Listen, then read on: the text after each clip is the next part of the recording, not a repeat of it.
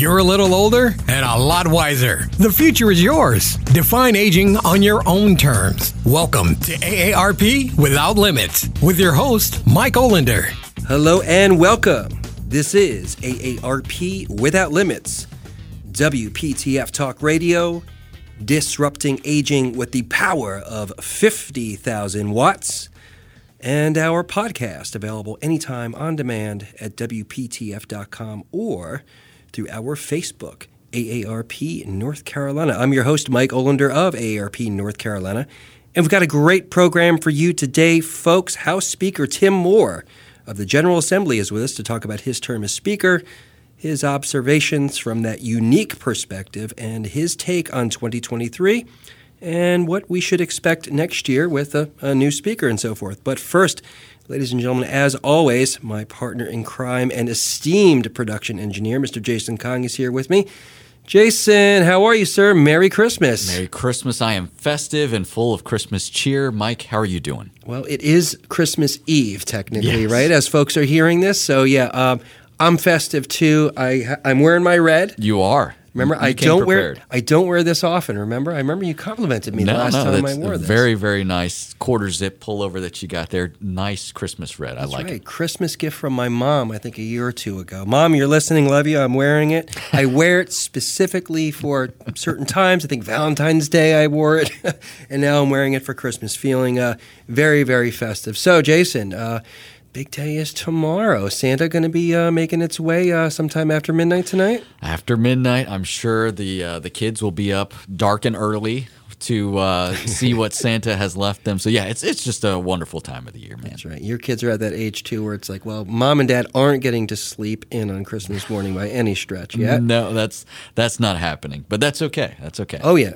definitely, absolutely. So let me ask you something, Jason. Do you remember looking back as, as a, you know throughout your childhood? Do you have a favorite Christmas? Was there a favorite Christmas, favorite Christmas present, anything like that that stands out to you as you're an, adult and a parent now? Sure. I mean, there's a, a number of Christmases that I really enjoyed. Uh, one, I mean, the one that sort of sticks out into my mind is the uh, me and my sisters really wanted a Super Nintendo one year, and we got it, and that was, you know, that was just the big gift that we spent all day unpacking and playing. It was a lot of fun. Oh, that's fantastic. Yeah, something about those old uh, consoles, those older Yes. systems back then uh, really stood out. It's interesting you mentioned that. I remember when we got Atari, Atari 2600. I know I'm a little older than you. Um, 2600 came out and it was just huge and it was you know we got you know came with space invaders and pac-man or something like that and of course you know you my kids look at these games now and they're like what is that? What is that thing that box? That's a tank? You know little ridiculous. But at the time it was so so cool. And then when super nintendo i know was big but when the original the nes system Yes. came out that first one 16 bit or whatever it was is like wow look at the definition on that block. It's amazing. So so exciting. Yeah for me i got i got to say jason um, as i'm i'm thinking about this and uh, you know it's it's really easy for me to do this every christmas with my kids because for each of us i think the standard for what christmas should be hopefully is what christmas was for us you know assuming they were joyous. And if i guess if they were a little lackluster saying well here's what i what i would have wanted so i'm going to do this for my kids.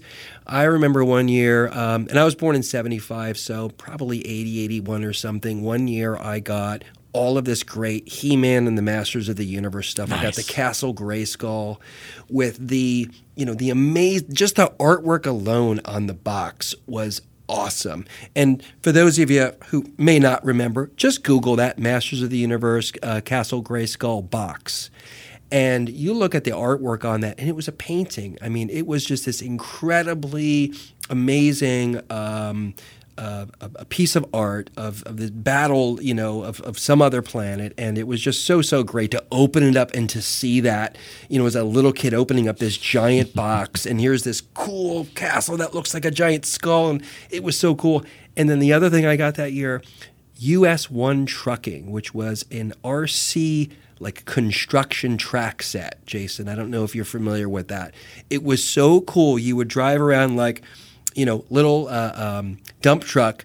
You're driving it around. You go off the exit off the highway. You back up.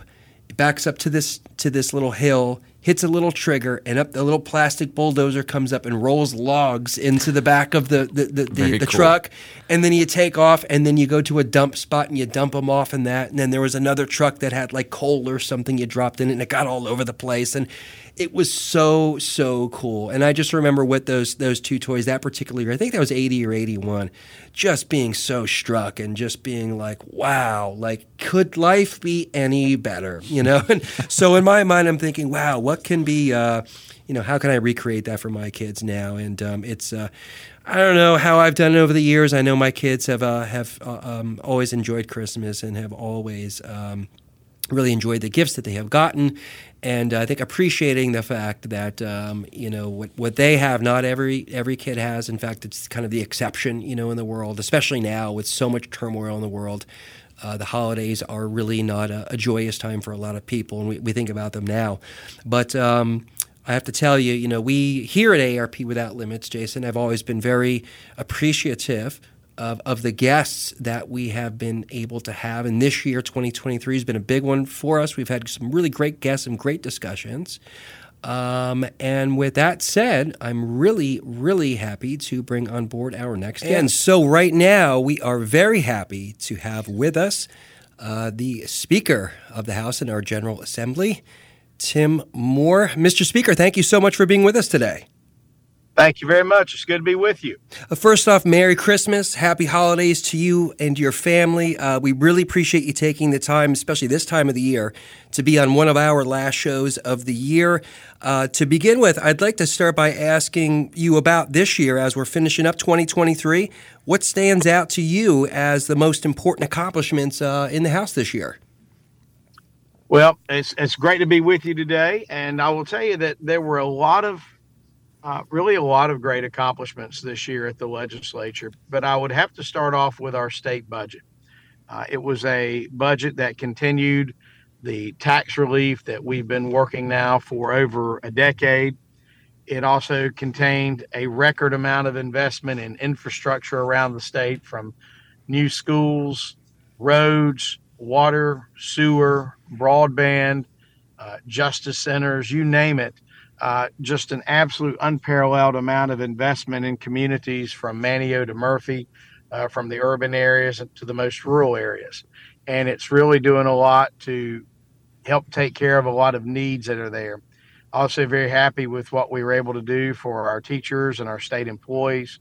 Uh, the salaries that we were really able to increase very significantly for a lot of law enforcement where there have been some challenges recruiting or retaining. Uh, the investment in our community colleges in terms of capital and uh, facilities and, and also on staff and personnel.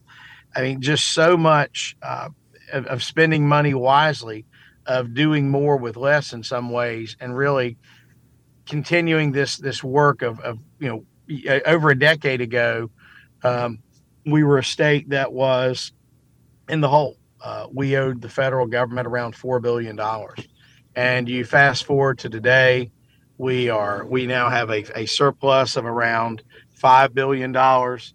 We're able to continue investments. We're able to continue lowering taxes, and I'm just ex- extremely proud of this budget that it's building on these these budgets these last few years. So if I had to pick one, uh, that would be it. But there's a lot of other things that we dealt with that I'm I think the the voters are happy with. And I would agree that is a huge bucket of accomplishment. One of the things about the state budget that AARP was really pleased about is the support for older adults and including some some areas where there are reoccurring funds and areas that help us to address the especially the healthcare needs of older adults here in our state. So we're really pleased. I know that the, the budget hit some some bumps every year. You know, I'm sure like every year it does. Um, this year with the stakes being high and Medicaid expansion and other things like that being tied to the budget. Um, um, really ending the year on a good note. And as he, I'd say, I'll, I'll, tell you, when we were back in COVID, we were thinking, wow, how are states going to be infected, affected? And to see $5 billion state surplus for North Carolina here at the end of 2023 is very, very remarkable. Um, Mr. Speaker, most of us have little true sense of what it is that the Speaker does. And as the longest serving speaker in North Carolina history, you literally know that better than anybody ever. For our audience, can you describe the, the, what is the important role of the speaker um, and how have you approached leadership um, over these years? Certainly. Well, a lot of folks don't realize that the Speaker of the House is the third in line running the state. You have the governor, the lieutenant governor, and then the Speaker of the House. And so every now and then you get a call that uh, the governor and the lieutenant governor are out of state and uh, you're the acting governor. So that's that doesn't happen often, but when it does, it's kind of uh, uh it, it just sort of puts it in perspective of how important this uh, this position is. Uh, the other, you know, but but that that's a rare thing. What but what the speaker really does is, uh, I view it uh, that that I work for my colleagues in the House of Representatives. Uh, I'm very very fortunate that I've been able to to serve in this role now. Um, you know, for for nine years, it will be ten by the time it's over with, and I view it as, as how do I allow the body, the, the members, to effectuate the policy they want to see passed. Uh, you know, the speaker does have the authority basically to decide committee chairs, to decide what bills are heard, to really set the tone and the agenda for the House. But the way that I have chosen to govern is to do it in a very, uh, instead of a top down approach, a bottom up where every member is afforded that that opportunity and that respect so um, I, I'll do that, and then of course I'm in charge of presiding, and then there's a lot of staff that we manage. So it's a everything from HR to uh, very uh, high level policy discussions and determinations for this state of nearly 11 million people. Well, you know, having served as long as you have, both in the legislature and in this particular role, I know you're going to have some really good notes to leave, whoever your successor is. We'll ask you about that in a little bit. Um, but um, again, I just really appreciate you taking the time to speak with us, especially this time of the year. Uh, you're folks listening to AARP Without Limits. We'll be back after this short break.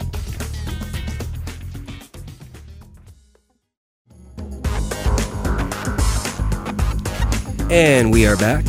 This is AARP Without Limits. Folks, just a reminder we always love hearing from you. Uh, if you have a question, if you have a comment, if you have a recommend- recommendation or a suggestion for a future topic or guest, please send us an email to AARP Without Limits at aarp.org. We've been speaking today with the Speaker of the House in the General Assembly here in North Carolina, Tim Moore. Um, earliest, earlier this year, uh, Mr. Speaker, the whole world got to see a side of the federal, the U.S. House of Representatives when uh, they were in their process of, of, of electing a new speaker. Uh, the cameras were live through C-SPAN, and people got to see a perspective they normally don't got normally don't get to see one of those things I know a lot of people were surprised to see wow, these two, you know, this Republican and this Democrat who normally seem to hate each other when they're talking on cable news are actually talking pretty cordially. and then, so on this program, when we've had uh, guests, both Republicans and Democrats from the state legislature and from the from, from the U.S. Congress, um, we hear the same type of thing um, that things are actually much more uh, bipartisan and much more productive than people may perceive. Can I ask you, what is your, as the head of a, such a key institution here in North Carolina, what's your perspective on that, and, and how would you describe bipartisanship in the in the uh, legislature? I I will tell you that 95% of what we do in the state legislature is in fact bipartisan. Uh, the things that you read about that grab the headlines are when there's the when there are the partisan flare-ups on you know whatever the issue is, and so but those are far and away uh, the, the the the minority of issues that that we deal with. And so I, I think it all be, starts out with having respect for one another. I, I believe that we owe it to individuals and we owe it to the institution to be respectful of one another and to find ways to, when we do disagree, to disagree, as I say, without being uh, disagreeable. And so, if we, when we do that, I think it, it's it just makes the whole system flow better. You know, I, I, I can compare that. You mentioned uh, Washington D.C. and of course, I've, I've been Speaker of the House now for nine, and as folks may know, I'm actually running to serve in the U.S. Congress. And one of the things that I'm hoping to see different than what I'm seeing in Washington now is just more civility with people. Uh, it just seems that, that that folks a lot of times are yelling at each other and folks are talking, but people nobody's listening. And at the end of the day, there are ways that we can all have strong principles one way or the other, but we have to have the ability to to speak to speak with conviction, but to do so professionally and, and without name calling and this crazy stuff that happens. And importantly, listen to what's being said from the other side. So uh, I will tell you that at, at the state legislature, we've certainly had some. Um, there have been those moments where there have been even heated exchanges, if you will. There's certainly been some very spirited debates, but uh, at the end of the day, th- those those things are more the exception than the rule. And even when those things do happen, it's generally not about personality. It's about a strong difference of opinion. And you, you think of some of the issues we dealt with this year. We dealt with, you know, we dealt with the abortion issue. We dealt with, um, uh, we dealt with, uh, you know, men and women sports. I mean, we dealt with some things that were uh, that that folks on both sides of the issue were, were you know, got you know had very strong opinions on. And so, uh, but I think the way that North Carolina has dealt with that, not only in the substance or the way that it's done in a between members, but in terms of the policy outcomes, is actually a model for other states, and frankly, for a model for national politics to uh, to try to follow.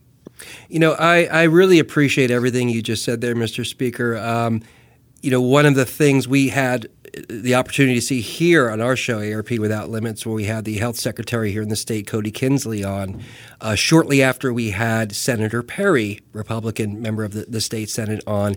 And uh, it was such so interesting talking about the issue of Medicaid expansion to hear this mutual respect um, between the administration's health department and you know a supermajority Republican-controlled uh, legislature talking about health policy in very respectful tones. And I think Axios had a piece recently on that dynamic too. And I agree. I, I think it's a it's a model, and it's something we here in North Carolina should be should be proud of. And, and kudos to you, sir, for your role in, in leadership in that. You've served for, for a long time now in the House and as Speaker. A lot's happened in our state over the course of those years. What stands out to you the most, sir? Um, what do you and, and, what do you think the public or the voters misunderstand the most about the General Assembly and, and what you guys are able to accomplish? You know, I think because the General Assembly is not covered as much by you know, regular you know, network TV and by the, the, the you know the talking heads and all that kind of stuff. I think I think I think there's a lot of a lot of folks don't understand, for example, that we're just a part-time legislature, right? That we're not a that we're not a full-time body. Uh, that that members of the House, rank and file members of the House, get a salary of thirteen thousand dollars a year, and then get a per diem in addition that when they're when they're in session. But that it is, uh, you know, it, it's definitely one where it's a part-time job, and folks all either retired or have another career back home and I think that that is that's one thing that folks don't they don't they don't realize. They think that it's a full time job like Congress is, but I do think the fact that it is part time is one of the things that has helped keep legislators grounded and really in touch with their districts. So uh, I would say that uh, I hope folks pay attention. We our all of our sessions, by the way, are broadcast live. The the website is ncleg.gov, ncleg.gov, and there's a link on there where folks can actually watch and listen house sessions live. The Senate just you only get audio, but you don't want to watch the Senate anyway. It's a lot. It's pretty boring. But the uh, that uh, the house is the house is where all the action is. Uh, but you can see those live, and and you know the other thing is legislators are very approachable. Uh, a state legislator, and particularly a state house member, is the closest to the people. Represent about eighty-five thousand people. And you know, I, I run into people at the grocery store, at church, at you know school functions, whatever. You know, and that's where I, I most of my interaction occurs is just back home in the community, and very easy to get with. And and folks really ought to get to know their legislator. Um, and and I think they would find that most legislators, all legislators I know, are very receptive to that.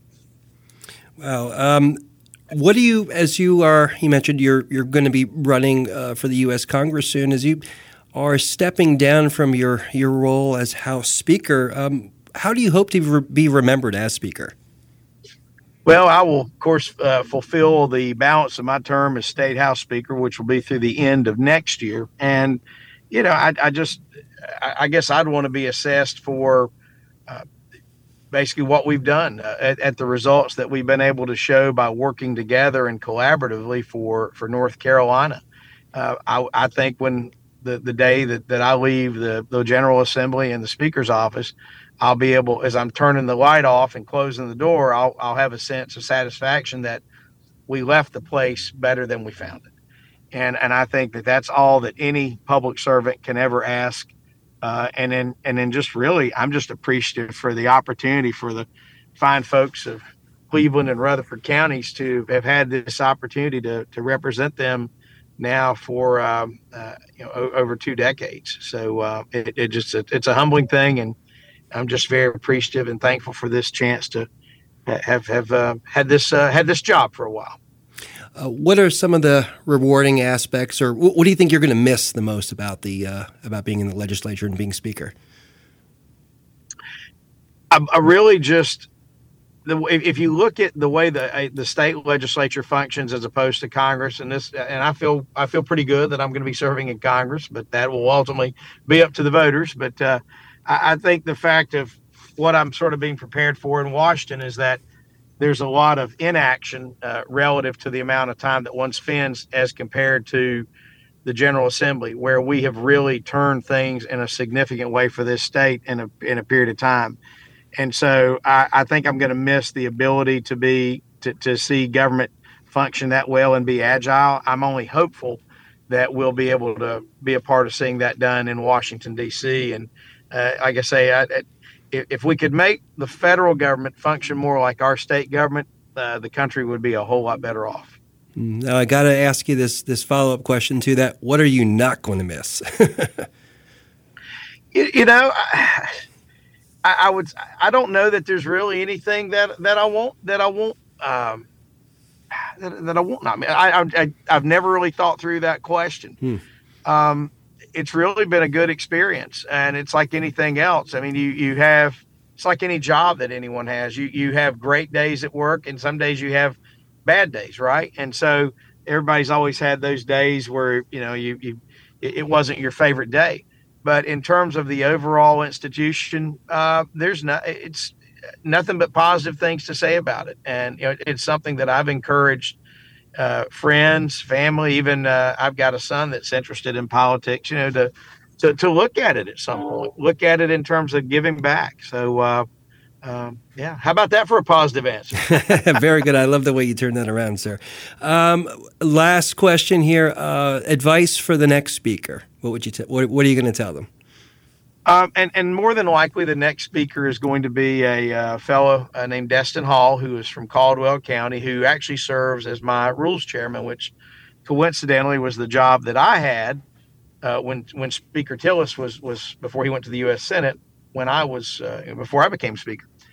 And I would say that that Destin is uh, very qualified and very prepared uh, when that time comes to take the reins and to lead the House. Uh, I think he will uh, respect the members, uh, be rec- recognize the fact that it is that that as the Speaker you work for the members of the House, not the other way around.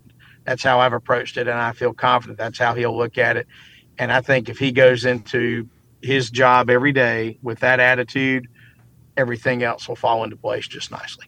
Wonderful. What a great note to end this discussion with you. Speaker Tim Moore, thank you so much for your time today. We really appreciate it. Merry Christmas to you, uh, to you and your family, sir. Thank you. Same to you and yours. It's been a real pleasure being with you today. Great. That is a wrap, folks. Thanks to Speaker Tim Moore for being our guest. Thank you to Jason Kong for production here in the studio. Thank you for listening. Merry Christmas and happy holidays and happy new year to you all. This is Mike Olender, State Director with AARP North Carolina, signing off.